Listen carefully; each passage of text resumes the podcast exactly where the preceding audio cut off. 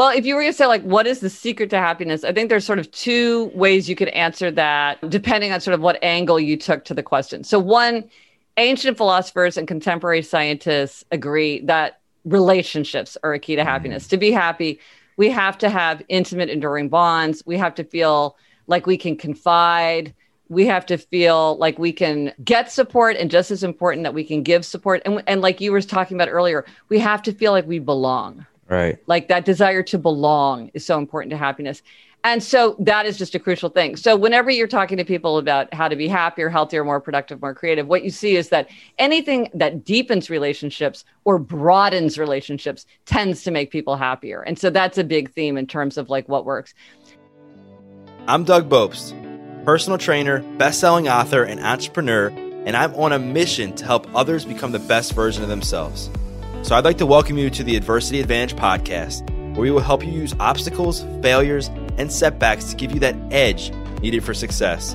I'll be interviewing people from all walks of life on how they overcame trials and turned them into triumphs. So please sit back, relax, and get ready to be absolutely blown away by some of the wisdom and stories you're about to hear. Welcome back to another episode of the Adversity Advantage. I'm your host, Doug Bopst. And today's guest on the show is Gretchen Rubin. And Gretchen is one of the most influential and thought provoking experts on the subjects of happiness and human nature, who has written multiple New York Times bestselling books and hosts the highly popular Happier with Gretchen Rubin podcast. Gretchen started her career as a lawyer, eventually becoming a clerk for a Supreme Court justice until she had an epiphany and realized that she wanted to be a writer. She touches on this in today's episode, but most of our time is spent chatting about her personality test that has helped millions better understand themselves, improve their relationships, and become happier. And some of the things that we chatted about that I think you're really going to enjoy are why she switched professions at the pinnacle of her career as a lawyer. We chat about how to stay optimistic while pursuing something that's challenging. Uh, we discuss her unique personality test that has helped millions and will improve how you feel about yourself. You know, with that, we get into the differences between the different personality types so that you can discover which one you are and how you can use it to your advantage. Uh, our discussion goes into what actually can make you happier and what can't. We also chat about which personalities are more likely to, to attract one another and what helps Gretchen get out of a rut and so much more. So let's get this conversation going and welcome Gretchen Rubin to the Adversity Advantage podcast. Gretchen, welcome to the Adversity Advantage podcast. I'm so happy to be talking to you. Thanks for having me. Yeah, I couldn't imagine you starting our conversation without saying the word happy. considering there, yep. Yeah, considering this is just the framework of your life these days is you have a podcast on happiness, you have books on happiness, and every interview you do, happiness is definitely at the forefront of those conversations. And while I definitely want to get into like what drives happiness, what drives unhappiness, how habits play into all this, I want to kind of get into your hero's journey a little bit, if you will, because I think a lot of this stemmed from your own story and being unhappy in a job where from the outside looking in, you know, you were a clerk for the Supreme Court, you were an advisor to the head of the FCC. Like people would say life is great Gretchen but I think there was that one. I think it was like a rainy day. You're on a bus in New York. Yeah. And you yeah, but it's a little conflated. I will tell you, as is often the case in a hero's journey, yes. I look like I had an overnight success, but it really took 10 years. Right. So, me deciding to leave law and become a writer had actually happened 10 years before I had my epiphany on the bus and wrote the Happiness Project. So, I wrote a biography of Churchill, I wrote a biography of Kennedy, I wrote a book, a fun, excellent book, I think, called Power, Money, Fame, Sex, The User's Guide. So my focus on happiness came much later after I had already been a working writer for many years. I think my subject was always human nature. Mm. That's really what fascinates me. Everything that I write about is somehow trying to understand human nature, who we are, why do we do what we do, how can we change if we want to change. But by the time I actually turned to do the Happiness Project, I had been I had left law many years before. No, I I, I hear you, and I, and I think I mean yeah, it makes sense. I guess that you just don't start off just talking about like a subject like that, but what I meant, I guess, is more that you just weren't fulfilled and happy like in your job hmm. in law, right? And you were like, you know, I want to start writing. I want to get more into just yeah. sharing different parts of what you learned? Yeah, it's interesting. It wasn't so much for me that I didn't like law, though I didn't. I was, you know, as you said, I was a clerk on the Supreme Court. So I was surrounded by people who loved law. They wanted to mm. talk about law in the lunch hour. They wanted to talk about, they wanted to read law journals in their free time. And I knew I did not have that kind of enthusiasm. Like I wanted to do the best possible job for Justice O'Connor, but I didn't want to spend one extra minute on it. But for me, the switch to writing, and I think people in many professions feel this way, and maybe it's even more common with something like writing. I felt an almost compulsion to write. I got an idea for a book that I wanted to write. I started working on it even before I realized that I was actually working on a book. I just sort of felt compelled to do research and take notes finally it occurred to me like this is the kind of thing a person would do if they were going to write a book maybe I could write a book. So it was more, I always like in my mind, it's like, you know, in Star Wars when the Death Star has the tractor beam on the Millennium Falcon and it's just, and they're like, we have to take our hands off the wheel. We can't fight this. It will, it will rip our ship apart if we try to pull back. I was like, the desire to write a book became so overwhelming to me that I was like, you know, right now I'd rather fail as a writer than succeed as a lawyer. I have to give it my shot and see what happens. It just like it was just overwhelming the desire to go toward that more than like a dissatisfaction with what I was doing in my case. Yeah, and I think there's a lot there to unpack and I think just one thing that sticks out is you kind of had three professions if you will that require you to play the long game, podcasting, being an attorney and being a writer. Like people they see maybe you now with one of the biggest podcasts there is, or being super successful as a lawyer, or being a best-selling author, and they're like, "Oh, like was it just one um, book that put her on the top? Was it just yeah. one big winning one big case, or was yeah. it just one big s- episode that went viral?" And as we all know, it takes time. So, how are you through? Like, what's your advice to people when they're attempting to do something such as podcasting or something that takes like a lot of sweat equity, a lot of hard work, consistency to maintain happiness along the way so they don't get burnt out and they can actually just continue doing it even when things get tough? Well, that is really that's a million dollar question. I think it's a lot of it. Like some you can look at you could tackle that question sort of from a transcendent framework and I would I would give advice that my father always gave to me which was to enjoy the process. Because if you're like I'm going to write a best selling book and I'm going to just do whatever it takes and destroy my life in the meantime. Or I'm going to make partner and I don't care what I do for seven years. It's just going to be horrible, but I'm going to do it because one day I'm going to make partner. Like, first of all, you don't enjoy the process. And then, second of all, we don't always get what we hope we will get. Things don't always turn out the way that we wish. And, and sometimes, you know, for reasons that are completely outside our control. So if you enjoy the process, like I had a book that totally failed. My, my biography of JFK was a huge flop but I loved writing that book. I, I, think back on it with so much pleasure. I, it was such, I just, I, I, myself got so much from writing that book that of course I'm disappointed that the book didn't succeed, but, but it's not like a bitter, bitter memory because the way it would have been if I'd forced myself to do something that I really didn't like for two years. So I think part of it is, is enjoy the process. And if you don't enjoy the process, you may find it very difficult to stick to it because without that enjoyment, you really just have to brutally just force yourself to execute. And, and that is very wearing. And in the end you you can drive yourself into negative behaviors to kind of make it up to yourself you know given everything i'm doing i deserve this or that. Or you can just burn out. And often people some people love it. All these things some people love to do it. And uh, they're going to be able to keep it up because they have that enthusiasm to give them energy. Just like the people who loved law are still lawyers because um, that gives them that, that gave them satisfaction and energy. And then another thing i mean you you mentioned habits earlier you know, I'm a big believer in figuring out how to create the habits that are going to help you to be happier, healthier, more productive, and more creative. And what I really have concluded is, you know, this does not look the same for everyone. And someone might say to you, like, well, I'm going to tell you, if you want to be a successful writer, here are the five habits. You got to get up at 7 a.m. and write, you know, write your morning pages and then write for two hours and then give yourself, it's like, no, maybe not because we're all different. And in my book, Better Than Before, I write about the 21 strategies that we can use to make or break our habits. And, and sometimes people are like, 21 is too many. Give me the big three. But some work really well for, like Doug, you might find that some work for you, but they don't work for me. Some might work for me. You don't find them useful. Some are available to us at some parts of our lives and not in others. So we can't always use them. Some are outside of our control, even. And so we all have to sort of think that think about ourselves and be like, well, how can I what are the habits that I think are going to help me succeed and how can I set myself up myself I, am not going to do what worked for my brother-in-law or what like you know what I read in this online article about the best ways to get something done, but really think about when have I succeeded in the past? Mm. What appeals to me? You know, what's the truth about me? Am I a morning person or a night person? Because if you're a night person, getting up at 6 a.m. to write for two hours, yeah, it's not going to be it's not going to be a good good road to success for you. Yeah, and we we talk about there's a lot of rhetoric, I should say, now where you got to do what works for you and run your own race and stop paying attention to what other people are doing and focus on yourself.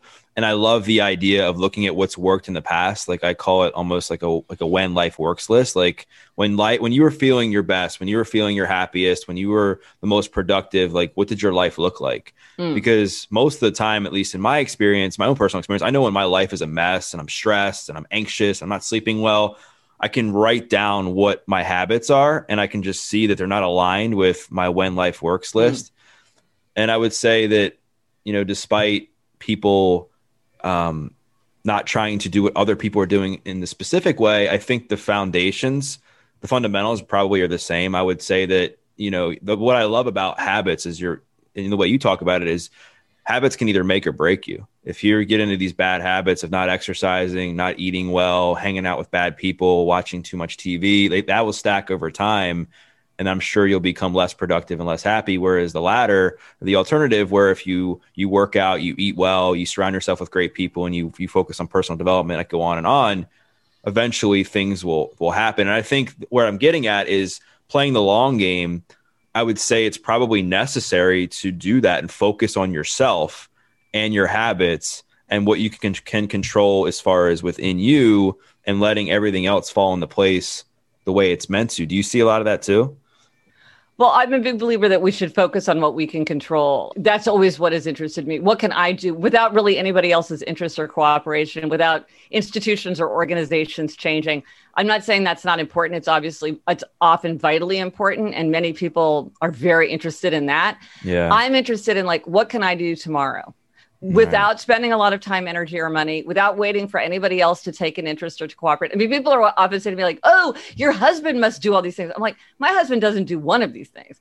My that's not the guy I married. He's not interested in this kind of approach. Like this, this isn't the way he thinks. It doesn't appeal to him that's fine. I don't have to wait for him to get on board. I don't have to wait for him to buy into what I'm doing. I can just do what I want to do. And I even think that, you know, in terms, I, I, think it's true, like, don't get distracted by what other people want. But I think don't even get distracted by what works for other people. Because mm-hmm. often people will say, look, just make a to do list every single day. Think about what your priorities, write it down in a to do list. Well, I'm here to say a lot of people don't like a to do list. The minutes on their to do list, they're like, yeah, I'm not going to do that. That's okay. You don't have to use a to do list. There's other ways that can work for you because for some people, to do lists don't work. I like putting everything on the calendar. That's how it works for me. A lot of people don't like putting things on the calendar. Meditation, right? Everybody thinks obviously, oh, of course, you must meditate. I've tried meditation two times. I mean, hard, like consistent for months, doing exactly what you're, you know, meditating doesn't work for me. It's just a tool that doesn't work for me because all gratitude journal drove me bonkers. It did not make me feel grateful. It made me feel deeply annoyed. Turns out also research shows that like a daily gratitude journal is less effective than like a couple times weekly journal. You know, so anyway, it's just that there's no uh, one tool that works for everyone. And so if something doesn't work for you, I think a lot of times people get really discouraged and they're like, well, what's wrong with me? Everybody else can do this. It's like, no, probably they can't. If you ask around, you'll probably find that other people don't like using that tool or it's not working for them. There's so many other tools. Turn to other tools, experiment, see what works for you. And this is why I think your point about looking to the past. Okay, so like I remember talking to somebody, she wanted to cook more, but she she was like, I, I hate to cook. I'm I never cooking. And I was like, Well, was there a time in the past when you did cook? And she's like, Well, actually, yeah, when I lived with my roommates in Washington, DC, I cooked several times a week. I really liked it. It turns out that she, it wasn't that she didn't like cooking, it's that she didn't like food shopping.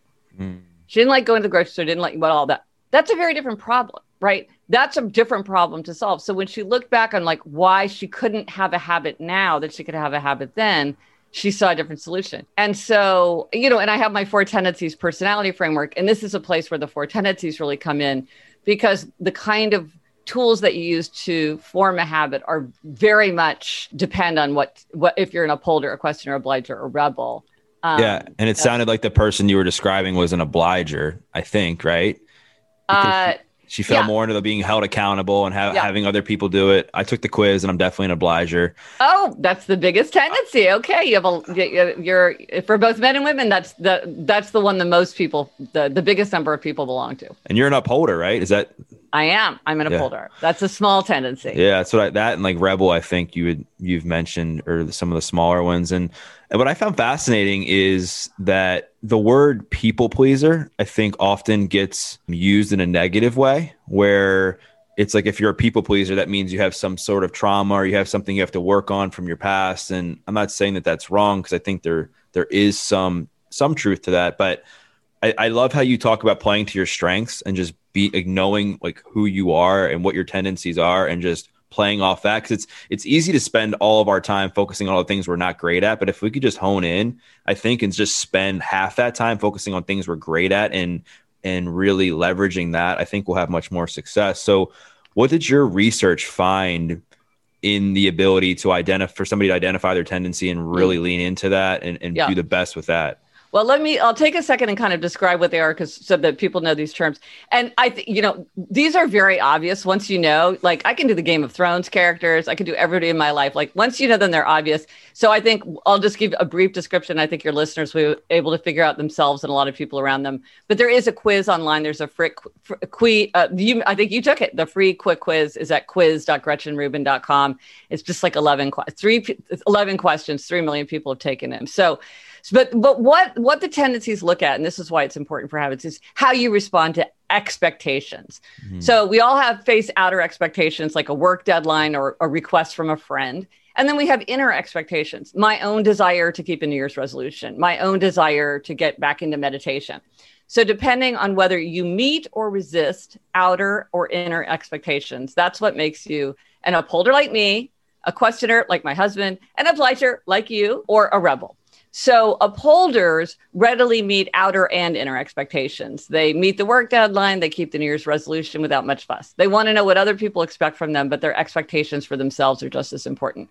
So their motto is discipline is my freedom. They tend to like checklists and, and, and calendars. If anything, they can be a little bit rigid because they get a plan, they want to execute on that plan. It's hard for them to change. Next are questioners. So questioners question all expectations. They'll do something if they think it makes sense. So they're making everything an inner expectation. If it meets their inner standard, they'll do it no problem. If it fails their inner standard, they will push back. They don't want to do anything inefficient, unjustified, arbitrary, unreasonable. So their motto is I'll comply if you convince me why. Mm. Then, and that's the second largest. Obligers, largest. Questioners, second largest. Then there are obligers, your tendency, the biggest tendency. Obligers readily meet outer expectations, but they struggle to meet inner expectations. And I got my insight into this tendency when a friend said to me, You know, I'm happier when I exercise. And when I was on in high school, I was on the track team and I never missed track practice. So why can't I go running now? Well, Right. same t- same person, same behavior. Why not? Well, when she had a team and a coach expecting her to show up, no problem. When she's trying to go on her own, she struggles. The bottom line for obligers, the biggest takeaway is if you want to meet an inner expectation, create outer accountability. You want to read more, join a book group. You want to work out, work out with a trainer, work out with a friend who's going to be annoyed if you don't show up, raise money for a charity that's really important to you. Think of your duty to your future self. There's a million ways to create outer accountability. Um, but obligers, as you said, are great at coming through for others. They're the rock of the world. So their motto is, you can count on me, and I'm counting on you to count on me. And then finally, rebel. So that's the smallest group, conspicuous, but small. Rebels resist outer and inner expectations alike. They want to do what they want to do in their own way, in their own time. They can do anything they want to do, anything they choose to do. Hmm. But if you ask or tell them to do something, they're very likely to resist. And typically, they don't tell themselves what to do. Like they don't decide, I'm going to take a yoga class at 10 a.m. on Saturday morning because they think, I don't know what I want to do on Saturday morning. And just the idea I'm supposed to do something is going to annoy me. So their motto is, You can't make me, and neither can I. Mm. So those are the four tendencies. I definitely want to d- dive into that. And I just was like, as I was hearing you specifically describe the uh, obliger, I was like, you know, I've been trying to get into to breath work for for years because that's been one of the things that obviously there's a lot of science and research that has worked for so many people. But I found that I can't get into a routine by myself. But I have no problem going to a friend of mine's house. I'm actually going there tomorrow to do it with him because he holds me accountable when I'm doing yeah, breath work. There right? you go. Perfect example. And as a trainer, I've found, you know, I've been a trainer for over a decade. I've seen that there's a lot more people that see results when they work out in groups because of the competitive nature. They don't want to let other people down. If they see that their friends coming, they want to make sure that they're going to be there. And because I've noticed that if they ask if somebody else is going to cancel, and if they cancel, then they're like, "Well, I'm not coming." I'm like, "No, you're right. coming." You know. Yeah. So yeah. this all this all makes yeah. sense. Well, in fact, I remember I was talking to uh, somebody at like a fancy New York gym, and she was saying how at their gym they were as the trainers were told to say, "I'll be here next time," and now they say, I'll see you next time. Because even that creates this kind of reminder of accountability. I expect to see you. You know, I want you to, I want to see you in my class. It's not like I'm just here when you're ready. It's like I'm expecting you to come to class. So I think it can be very, very powerful for obligers. Yeah. And, and I would also say that I think it probably will give some people some hope because they they're probably hearing this and saying, "Oh, like this now makes total sense." Absolutely. On yeah, I mean, people because people because the thing is, upholder. Maybe you've heard this. Upholders, rebels, and questioners will often say, "Look, you don't need to take a class. You don't need to join Weight Watchers. Like, just go for a run in the morning on your own. Like, set your priorities, get clear on what you want, take time for yourself. If this is important to you, you'll do it. Like, just just do it. And Obliger's like, well, what's wrong with me? And it's like, mm. that's the biggest group of people. So many people uh, uh, like have this thing. It's not a big deal. There's so many ways to create outer accountability once you realize that's what you need. And as you say, don't get discouraged by it or feel or feel bad about it. It's just it's the way some people operate. It has good sides and bad sides. Just deal with it. And yeah, I think people feel tremendously relieved when they realize A, they're not alone, and this is like very common, and B, there's a lot of things to do which will allow you to succeed even if you failed by like i'm just going to get up and go for a run every morning. It's like no yeah probably not. Probably not going to do that breath work doug right. on your own you know? not. so like let's just figure this out and get you where you want to go. Yeah and and i think also that that people will begin to understand like how they can like once they develop some sense of awareness they feel empowered and they can be like, okay like what are some actions that i can take now within this tendency within this personality type that now has i mean essentially i think i've heard you say has been ingrained in you from from the, the day you were born to yeah. how you are going to operate so other than like taking the quiz and just say that now they have some like baseline understanding of what their tendency is, how can somebody begin to use that to their advantage and build better habits that work for them? Yeah, well, once you know your once you know your tendency, well, then that really suggests what tools are gonna are likely to be more successful. So, like upholders, upholders don't really have problems making habits. Like they're good at it. That's one of the nice things about being an upholder. I say that as a upholder. So things like the strategy of monitoring, the strategy of scheduling, th- that tends to work very well for upholders for questioners, it's all about why. Why am I doing this? So they need like clarity, the strategy of clarity. Why am I doing it this way? I mean, I'm sure you run into this all the time. Why am I listening to you? Why am I doing it this way? Why am I doing this in the morning instead of at night? Why am I doing it 10 times instead of 20 times? Mm. They love to customize. And so if you're uh, if you're a questioner, you want to say like I really want to get clear about why I'm doing what I'm doing, why it's the right thing for me and why I believe this is the, you know, this is this is the most efficient and best solution. Obligers create that outer accountability. That is the key. I mean, I, I think that the, of all the uses of the tendencies, for obligers to realize that that is the crucial thing that they need to plug in. That's that that is a, a game changer for them. And then rebels like you know rebels is the most different from the other three. And and they often don't benefit from using tools that other ones use. Like the strategy of scheduling often does not work for rebels. They like to be spontaneous. They don't like to feel locked in so they can resist like having something on the calendar. For them it's identity. It's the strategy of identity I work out not because you told me to, not because I signed up for this class, not because my doctor told me to. I am doing this because I'm an athlete. I've always been an athlete. I love to use my body. I love to feel strong and energetic. And I've kind of gotten away from that over the last couple years, but I'm getting back into it because I'm an athlete or an artist or a reliable parent or a responsive boss or an animal lover or an environmentalist or you know whatever it is when a rebel feels like something is part of their identity, then they will do anything to execute to put that identity out into the world. So for them, that's very, very powerful. Yeah, I was going to ask because I was like, all right, well, how do you help somebody who's a rebel and get things done if they're just kind of against everything? But I think what from what what I'm understanding, you almost have to make them feel like it's their idea. Well, that right? can sometimes work, but I, uh, what I will say is that a lot of times upholders, questioners, and obligers actually make things worse for a rebel. Mm. Because if you ask or tell a rebel to do something, if you even remind or nudge or encourage them to do something, you can ignite the spirit of resistance. And so sometimes they might be perfectly intending to do something. Like, let's say, okay, I'm a rebel and I'm like, I'm getting up and I'm like, you know what? I, I kind of feel like I feel kind of restless. I should go for a run today. And then, Doug, you come to me and you say, now, Gretchen, don't you think today would be a good day for a run? I mean, you have a free morning. Don't you think you should go for a run? I'm going to be like, no, I'm not going to go for a run. Mm. Right? I'm not going to do what you tell me to do. Like, get out, get out of my way. Don't tell me what to do. Like it, and sometimes with some rebels, even praising them, saying it's so great you went for a run. It's like I know, I'm not. like somebody said to me, he had started taking medication regularly, and then his daughter said to him, "It's so great you're finally listening to doctor's orders." And he's like, "You think I'm letting the doctor order me around?" So you know, so you want to know if someone is a rebel. If it's you who's the rebel, because if you are a rebel, you want to remind yourself you don't want to be controlled by anybody, even in the negative. Don't let them control right. you by telling you to do something that then you refuse to do. If that's what you want, you want to stay focused on what you want, what you choose, what works for you. But you also might think, well, spontaneity and, and variety tend to work better for rebels. So I'm not going to sign up for a class at a gym. Maybe I'll, I'll go to a big gym that has all different kinds of exercises. And today I do cardio because I'm in the mood for cardio. And today I do yoga because I'm in the mood for yoga. And today I do strength training because I'm in the mood for strength training. Maybe that works better for you. Sometimes rebels will like exercise during the workday. So they feel like they're doing, they're getting away with something that's okay too. You know so you want to you want to tailor your approach to your tendency so that you do harness the strengths of your tendency and you don't get tripped up by the weaknesses of your tendency.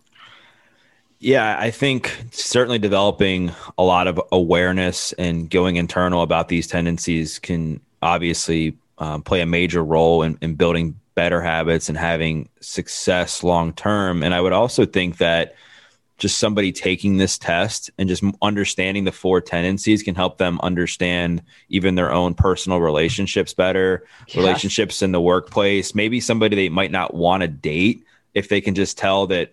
I mean, maybe they, they find out that this person that they haven't been getting along with in a relationship is a rebel. I mean, I'm talking somebody like early stages of dating. I'm yeah. not talking like a long term marriage, but you know, they're like a rebel and they're like, you know, like maybe long term this probably won't work for me if this person's personality is somebody who goes against everything and I'm somebody who likes to come up with ideas. I'm like some I'm somebody who likes to be innovative. I mean, it's probably not going to work long. Have you have you seen that? We will get you back to this episode of the Adversity Advantage in just one second, but first wanted to let you know that this podcast is brought to you by Athletic Greens. I cannot tell you how much better I feel, how much better I function and work when I take this product. It goes into my daily smoothie along with various other superfoods every single day. And ever since I started taking it, I got to say that I have noticed improvements in my digestion. I've noticed improvements in my energy and even in my immune system. But like many of you, I am on the go so much between interviews, personal training clients, and the podcast that I want to maximize my health in the most efficient way. This is where Athletic Greens helps me tremendously. It is a life changing, life changing superfood powder, and each serving contains 75 vitamins, minerals, and whole food source ingredients, including a multivitamin, multi mineral, probiotic, green superfood blend, and more that all work together to fill the nutritional gaps in your diet and keep you feeling your best. Athletic Greens is doubling down on supporting your immune system with everything going on in the world right now.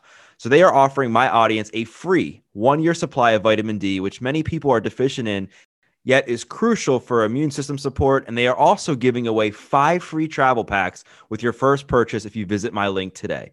So you'll basically never have to buy vitamin D again. So simply visit athleticgreens.com forward slash Doug. Again, simply visit athleticgreens.com forward slash Doug and get your free year supply of vitamin D and five free travel packs today. Now back to the show. Well, one of the, the most dominant pattern that you see among the tendencies is that if one person is a rebel, um, and they're paired up either in romance or uh, in the workplace, like they're a founding team or something. If one person is a rebel, almost always the other person is an obliger. That's by mm-hmm. far the dominant pattern. I wouldn't say never. I've seen right. other examples, but there's sort of usually a few special categories that those fall into. But overwhelmingly, if one person's a rebel, another person's an obliger. So I think I think you're right. Like, but here's an example of how it might come up where you you would understand why somebody might be really annoying you, but then have more compassion when you understand. Okay, questioners. One of the things that often comes up with questioners is like they want to have they want to ask questions. They don't want to do something just because you tell them to. Like they want to understand why as a consequence, the questioners often will drain and overwhelm others with their questionings. If I'm a thin skinned boss and you're asking me a lot of questions, I might start to feel like you're questioning my authority. If you keep asking me, like I say, hey, let's go for Italian. And you're like, why Italian? Why that Italian? why do you want to eat uptown? It's like, I, what am I like in the, am I like, are you an investigative journalist who's like interviewing me? Like, am I on the witness stand? Like, it yeah. can make people feel very kind of uh, defensive and, and, and unsettled or just tired because it can be very tiring. But when you know someone's a questioner, you can be like, "Oh, that's just like it might be kind of annoying, but it's not aimed at me. It hasn't has nothing to do with our relationship. It's just the way they are." And there's good aspects to it as well. And you can maybe figure out well, if I work with a questioner who's like this, you could say, like, well, why don't you put that in writing? I think it'll be easier for us all to manage it if we see it written down instead of like your hand being up for like an hour and a half in a conference call. Or you can, you know, you know, there's different, you can put limits on it, you can put deadlines on it to control the questioning.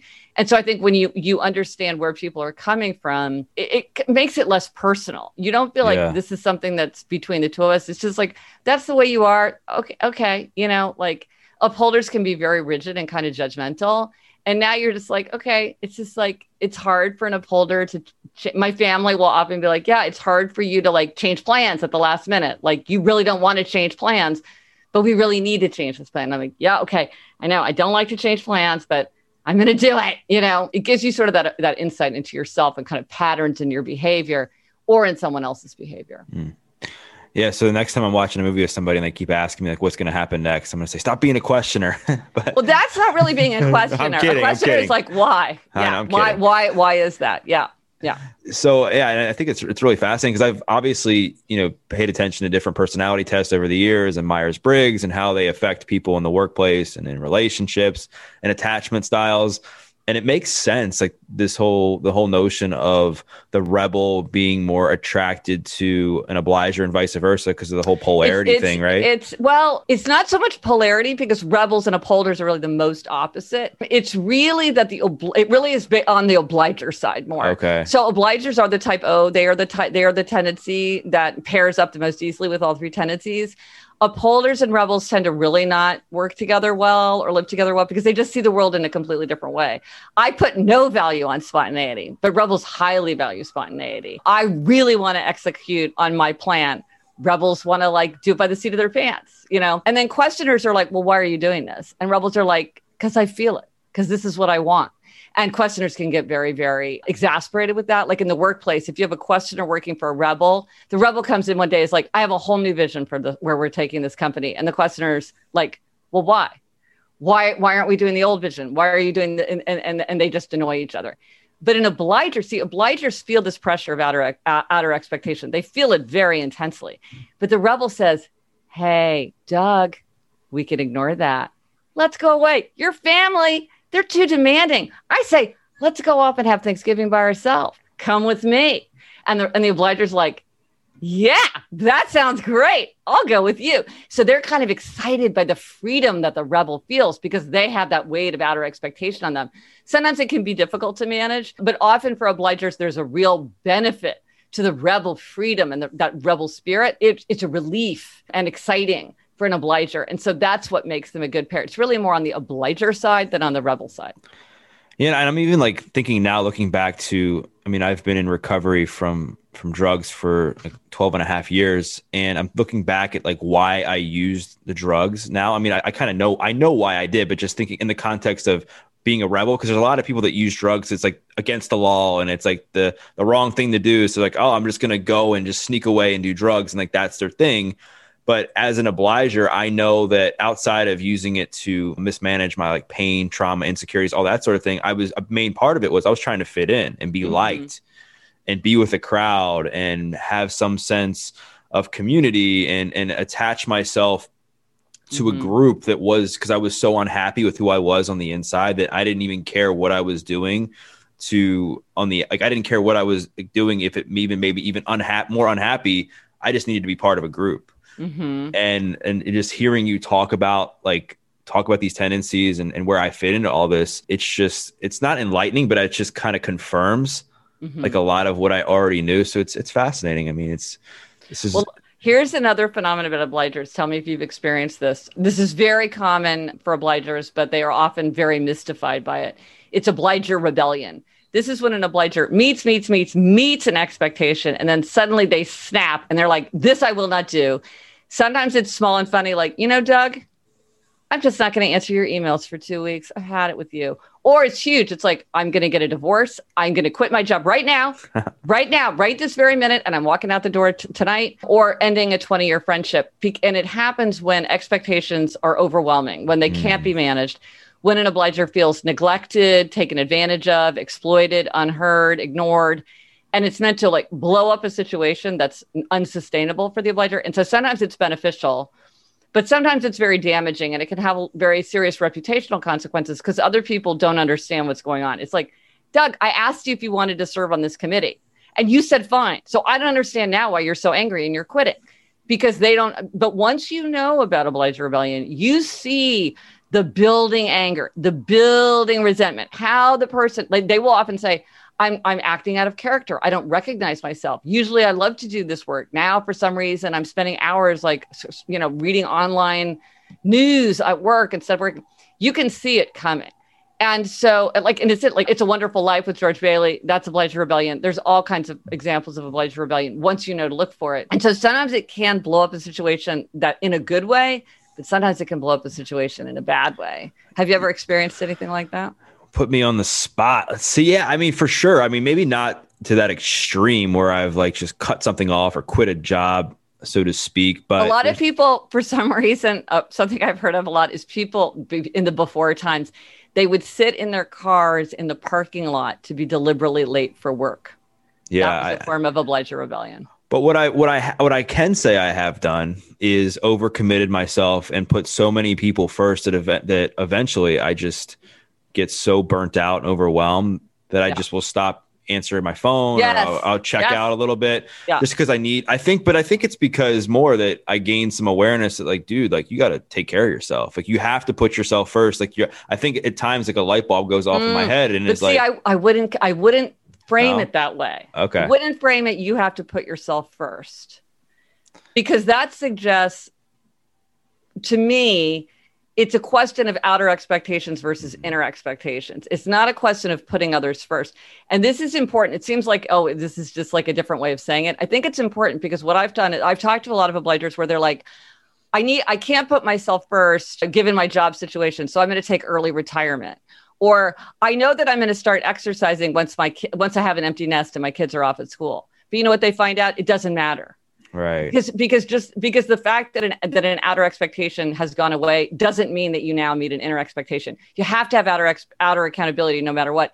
So you take early retirement doesn't make a difference in your exercising but then you take a class with a with a trainer who charges you whether you come or not and you go with a friend who's like really annoyed if if, if they're there by themselves. That accountability but you could have done that before you retired. You could have done that 10 years ago because it's the outer accountability. So it's not putting people first in terms of like they're more important than me. It's meeting outer accountability. That can be put in at any time. It doesn't it doesn't have to be a matter of like who's on top and who's second. You can have them you can have them all happening at once. What you're describing is obliger rebellion. And one way to say it's like this is really good for me because now I'm taking care of myself but what if you get fired from your job because you did that? And somebody's like you know what doug? I don't know i i can't deal with somebody who just ghosts me every you know every six months just decides to like not answer their email for me I, I can't take it. Like i'm an upholder i expect everything to happen. I don't want to be your babysitter. I don't I, I can't i can't deal with that kind of ambiguity. I don't understand what you're doing. So then you lose your job. Whereas yeah. what if you had been like what's going on? I'm feeling burned out. I'm feeling so angry. Everyone's taking advantage of me. All these people are coming at me and there's more all the time. This is too much. Okay, let's fix that. Let's figure that out right now. Let's let what is people are people are t- people constantly take advantage of obligers. They feel like they're being exploited. They 100% are. Upholders, questioners, rebels. We all exploit the obliger, and that's not right. We got to learn not to do that. We got to be fair. Right don't don't go to the same person just because they're the ones that always say yes. That's not fair. If you're a manager if you're a coworker if you're in a family don't ask the same the kid who's cooperative to do extra chores because the other kids complain and, and whine. That's not fair. You know we got to try to make things fair for each other and and we got to fix it because when the obliger rebellion sometimes as you say it can be very beneficial can really help an obliger but sometimes it can be very destructive. Yeah for sure and and i and i definitely see what you mean because even like for me, it's never, I'm always, at least lately, ever since I got out of jail and have been in recovery and have made a lot better decisions in my life, I've been really good, even when I'm overwhelmed at it mm-hmm. being punctual with my job mm-hmm, because mm-hmm. that's something that I take, I at least take pride in. It more mm-hmm. happens, and it's outer accountability, right? Right and it, yeah, because oh, I have a podcast and I have people relying on me to release an episode. I have clients that are relying on me, so that there all makes sense, right? right? So there you built in all kinds of systems of outer accountability for yourself. But where where I fall, I don't want to say I fall short, but where I see it happen is definitely in personal relationships and friendships. Where if I'm burned out I'm overcommitted, I'll just shut down and maybe I'll just take time during the weekend and just hang out by myself and just just kind of like lounge but is well, that that's a great point. So when you talk when you think about outer expectations it's not they're they're of a different kind. So right. there's sort of levels of outer. So for instance if you're thinking about having an accountability partner like you want to have a partner to do breath work often romantic partners sweethearts and spouses don't make good accountability partners for a very romantic reason. It's like oh honey you're so close to me you're like me so i'm going to ignore you just like i would ignore me so it could be that for you, like friends and family members are kind of inner, and you're like, yeah, I told my friend that I was going to meet him and go for a run, but you know what? I'm going to blow that off because he's inner. But you're like, I wouldn't blow off a client because that's outer. And so it can shift. And, and sometimes, like, you could have a thing where your own children could be outer in terms in relation to like your spouse, but inner in relation to to a client. So you're like, I'll, right. I'll ignore what my children, what I said. I, I told my children I'd be home by six, but my client wants me to stay late. I'll stay late. But if my wife wants me to do something and my kids want to go for a bike ride, I'm going to do what my kids want because I told them yes. So, so it, it's not always consistent. It, it's relative. And so you may be experiencing that these kind of strangers or like clients, customers, students, listeners, audience are outer. And then the people close to you are are inner for you. But sometimes you can there's workarounds around that too because obligers are so ingenious. They figured out all kinds of ways to work around that kind of thing. Yeah, and I guess in the way I think of it, just in a, in a logical sense, like if I stop producing podcast episodes and I stop releasing po- podcast episodes, you know, I'm going to lose sponsorships. I'm going to lose listeners you know people might not come on my show because they're like this person's he's sporadic. He only he doesn't even release episodes on a consistent schedule. I, mean i can go on and on with this domino effect. And then the same with my obviously with my training business. If i just stop showing up for my clients it's not going to go well. But in the context of like my friendships if i just tell a friend that hey i'm just tired. I, I don't want to go out like he's not i don't see he or she defriending me because of that situation right? So there's no like major accountability. Whereas if if that person was if I was married, I could see it. I could see being having to have more accountability to that because my relationship is more intimate and would depend on me spending time with my spouse. Do you, is there, do you see a difference in that? What I'm explaining? I don't know if I'm getting at anything, but just trying to differentiate, I guess, the level of accountability in yeah. personal relationships between being in an intimate relationship like, like a, a marriage or something super significant versus just friendships well, sometimes sometimes you can use a romantic relationship as a- expectation, but as I was saying, often it doesn't really work as expectation. Yeah. It's too inner, it's too intimate, it's too close. And the way this comes up is a lot of times like I was talking to somebody and she's like, "I'm really really hurt," you know, because for years I've been saying to my husband, "You need to lose weight, you need to exercise, you need to go to the doctor. You're in terrible shape. It's just really upsetting to me. I don't understand why you're not take like you just need to deal with your health." Mm. he ignored me for years. And then one day his boss comes in and it's like, Hey, Jim, you look like crap. You got drop some weight, get on the treadmill, get to a doctor, get your blood work done. We've got too much going on. I can't have you like collapsing on the floor. And the guy goes off to the doctor, starts exercising, loses weight, you know, does it all. Mm. And the wife is like, he doesn't care about me. Right. I, what I think doesn't matter to him. He one conversation with the boss is is gets him to act when nothing that I said mattered. And I'm like, it's not that at all. You're too close. You're right. inner. You're so close to his heart. It doesn't count as an outer expectation. The boss does. Now, it might annoy you. You might wish that you'd figured out a way to work around this years before, but it's not because he doesn't love you or doesn't have consideration for what you think. It's just the it's just what you're pointing out it's it's the it's how outer expectations hit an obliger differently from inner expectations. And mm. so when you present as an inner expectation, it's going to get ignored. So you need to find the outer. So what she could have done is like, you know, figured out a way to have that outer that message come from the outside more because it can be it can be confusing if people don't understand why they're acting certain ways in certain situations and others in other situations. I mean, to me, usually it's very clear once you look at it through kind of from this perspective, this outer and inner expectation. Yeah, for sure. And that example you just used, I mean, it's just it's very repeatable, I guess, in the in the way you could tell it because I know it's happened for me where I've had people that are super close to me, for instance, like tell me about the power of meditation, for instance. And I know the power of meditation. I mean, just through the years of being in the industry and talking to people.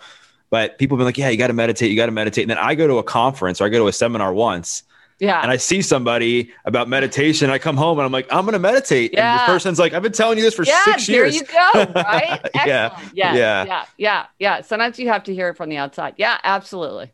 So have you personally seen like struggles with yourself being in the industry of personal development, podcasting, writing that's has such an emphasis on be having a growth mindset and being adaptable and, and changing that where you've had a struggle with with your rigid with your rigidness and in your tendency type to being like, I don't want to change. I don't want to try. Have you seen any of that?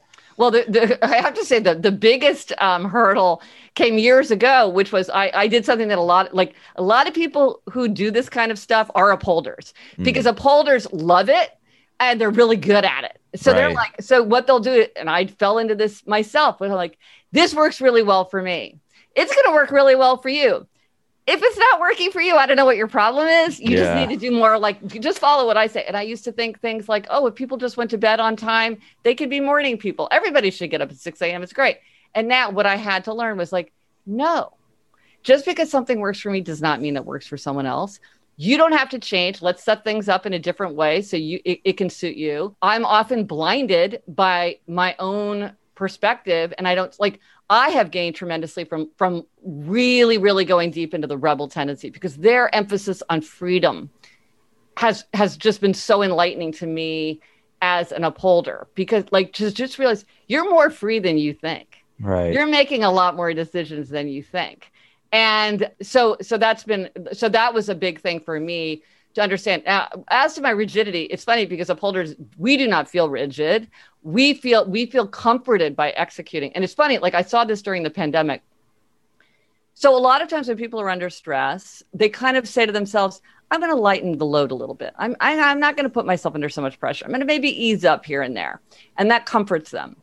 But for an upholder, it's very unsettling to be told to do that. And like I often say to people, like if you have an upholder child, sometimes people will say, like, oh honey, like so we've got so much going on. I know your teacher wants to, you to read for half an hour every night, but you should take a night off.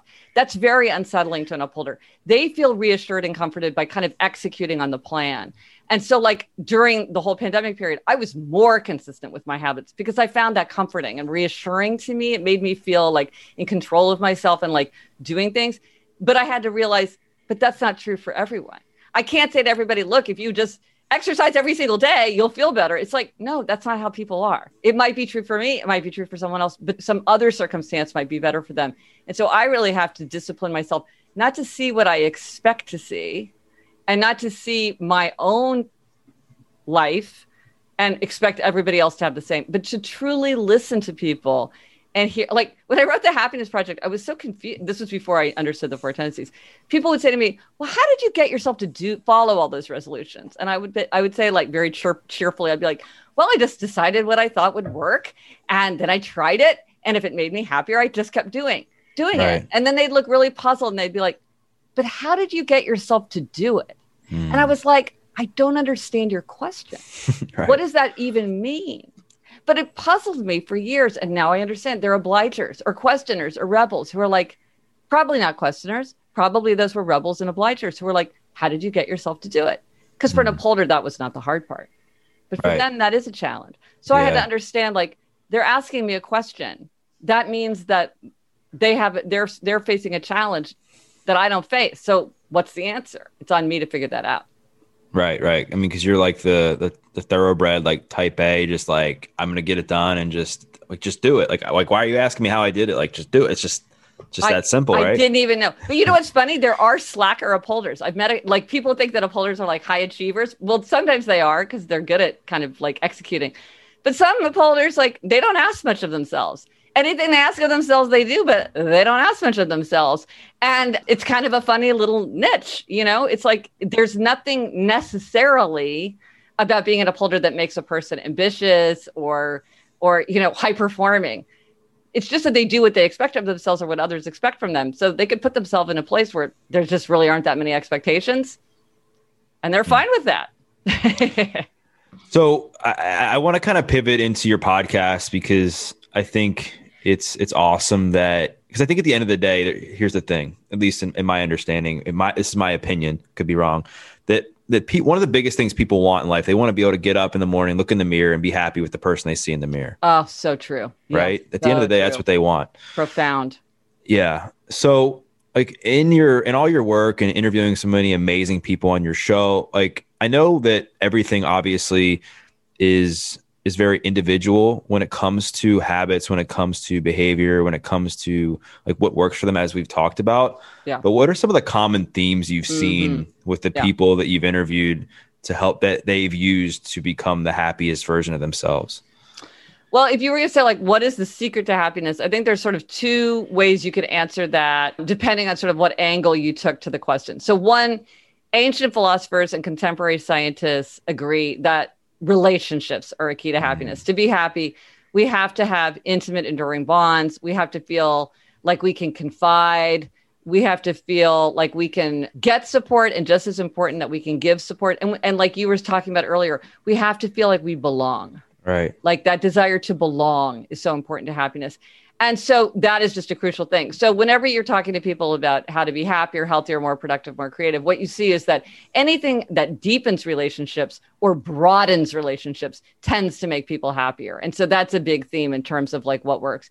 Another thing that works, and this is what we were talking about for such a long time, which is self knowledge, mm. which is the idea like each of us has to, there's no magic one size fits all solution. We each have to figure it out for ourselves. We each have to think about our own interests, our own nature, our own temperament, our own tendency, and figure out how to do it in the way that's right for us. And when you look at the people who are the happiest or the healthiest or the most successful or the most creative, it's the people who figured out themselves. It's not that everybody should get up at 6 a.m., but that everybody should figure out like, when are you at your most productive and creative? Can you figure out a way to shape your life to suit you so that you can do your best work those are the people and there's a uh, you've probably seen this book daily rituals by mason Currey. fascinating yeah. book he just looks at like uh, almost 200 people you know artists athletes musicians choreographers scientists and he's like what do their daily habits look like and what you see is some people go to bed early and some people stay up late and some people drink a vodka and some people drink coffee and some people work in the middle of a bustling studio and some people work in a shed where no one can talk to them.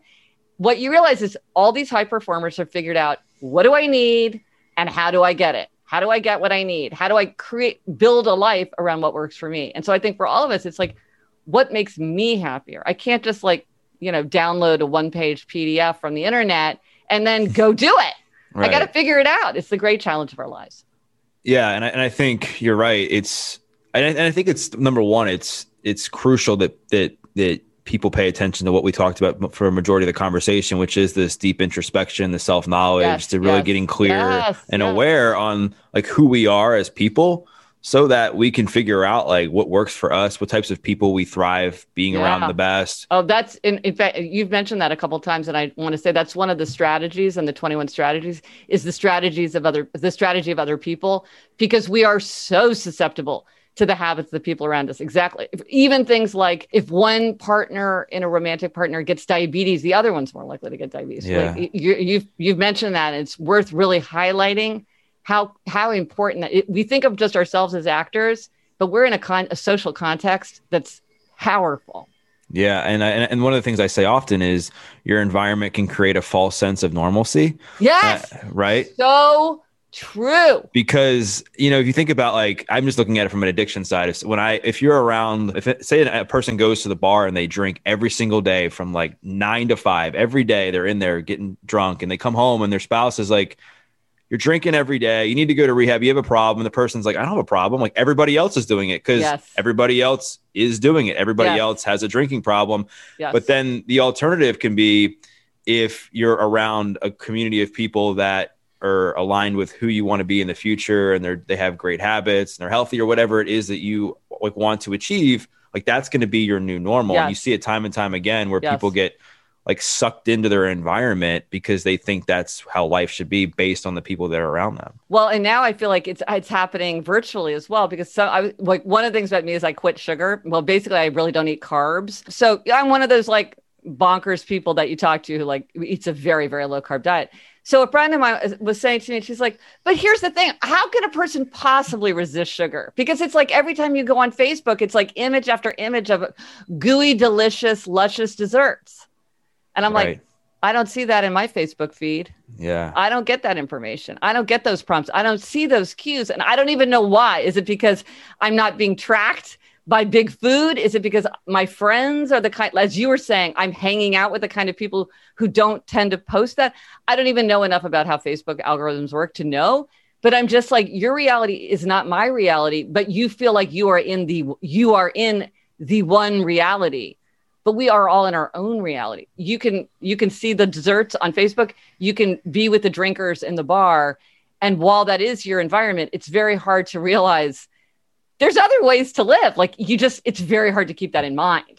Yeah. Um, i think it's very hard to keep that in mind. To be aware of it even to even be consciously aware of it.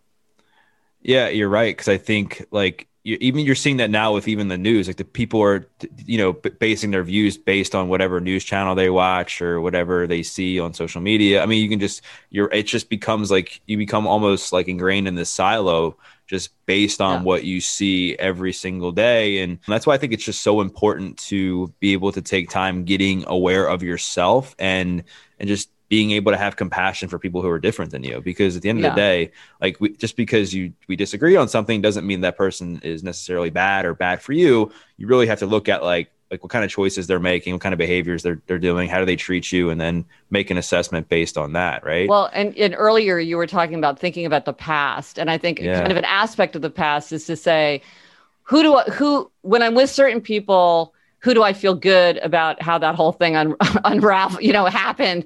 And then are there people where it kind of ends badly? You know, are there people who bring out the best in me or kind of where, where I want to be going? And then people where, who make that harder?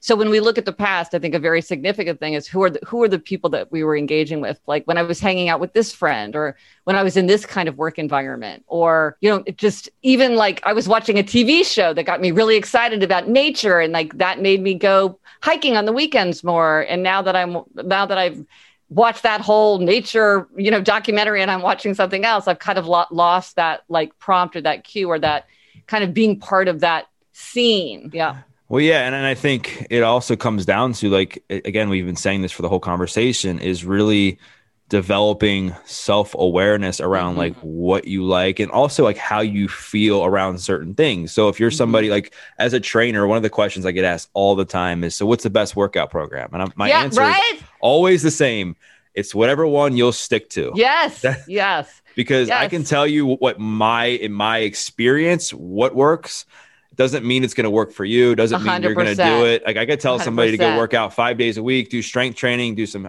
high intensity cardio, get a couple runs in, eat well. I could say that works for me, but yeah, that, that the, the, the no. person listening, they might be like, I just, they might just like doing yoga. And I'm like, when, when, whenever anybody asks me something like that, I always want to answer by saying, what's the best way to cook an egg? Right. It depends on what kind of eggs you like. Yeah. There's no one best way. Who could say that? I know. Yeah, but, but, and yet I think people do want to be told like, this is the best way. And it's just it's just it's just not possible. You're exactly right. It's whatever works for you. Well i don't know about you but one thing maybe this is upholder rigidity rigidity but one thing that i have had to really get over is if something's working really well for someone not to suggest that there's a better way because I'm like, whatever they're doing is working with them. And like I know with the questioner, if I if I create uncertainty about whether what they're doing is the best way, maybe they'll stop. Or if I'm an obliger, I might get in there and somehow there's some way this is tapping into their their psyche that's working. And just the most subtle change of language could end it. So once somebody's like, oh, I have a really great system, I'm like, awesome.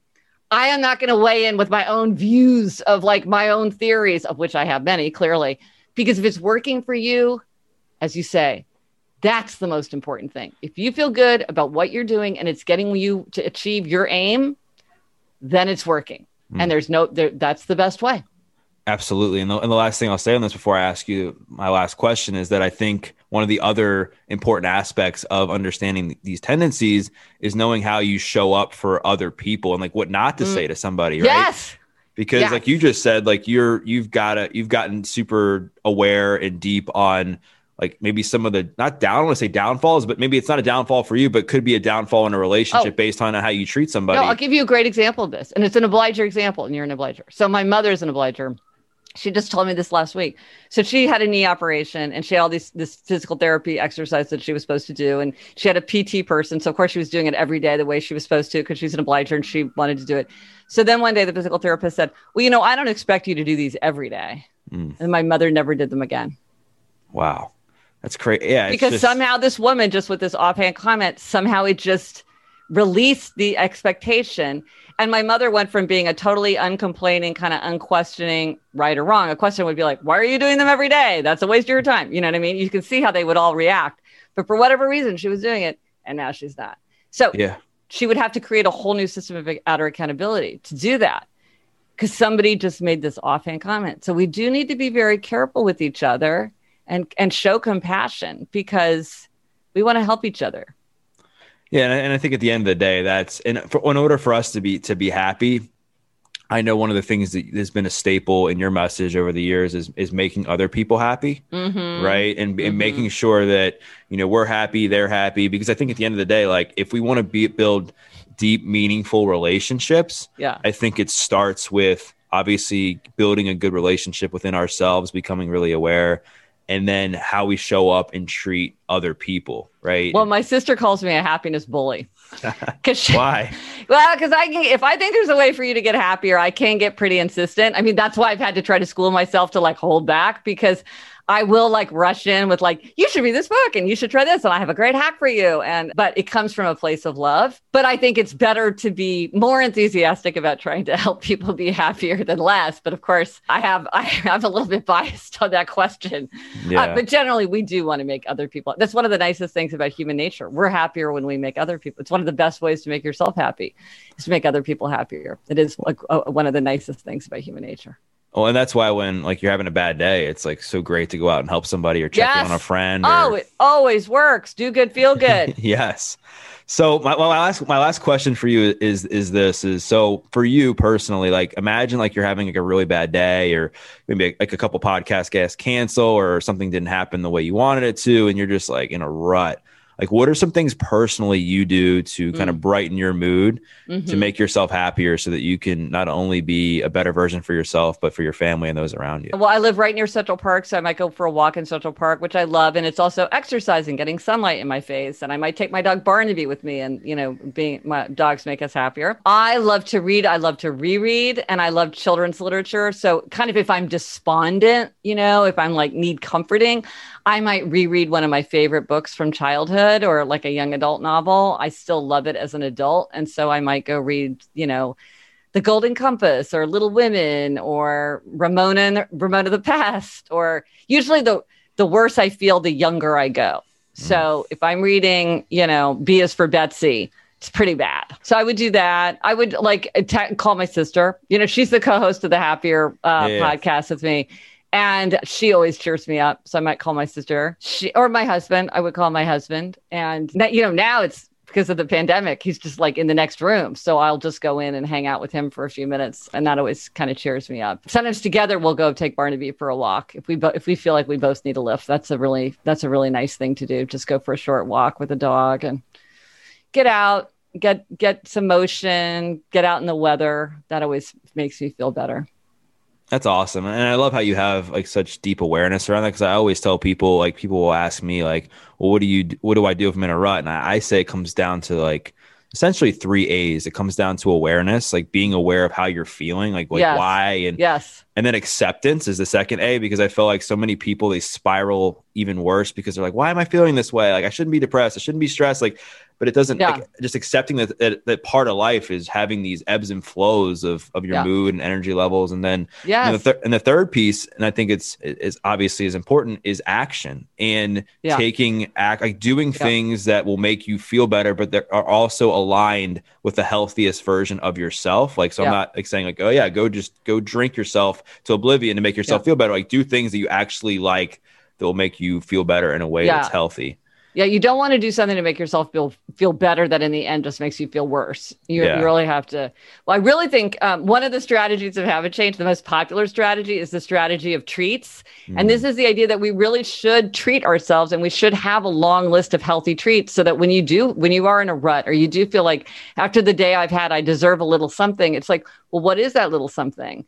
Because it's easy to reach for a beer or brownie or like online shopping, but it's like, I love crossword puzzles. I love jigsaw puzzles. I love downloading new music. Mm-hmm. I love, you know, my favorite podcast. I'm going to change, I'm going to save it for every week when I have to go to that horrible staff meeting that always puts me in a bad mood. I'll save that podcast episode so I have something, a treat afterward.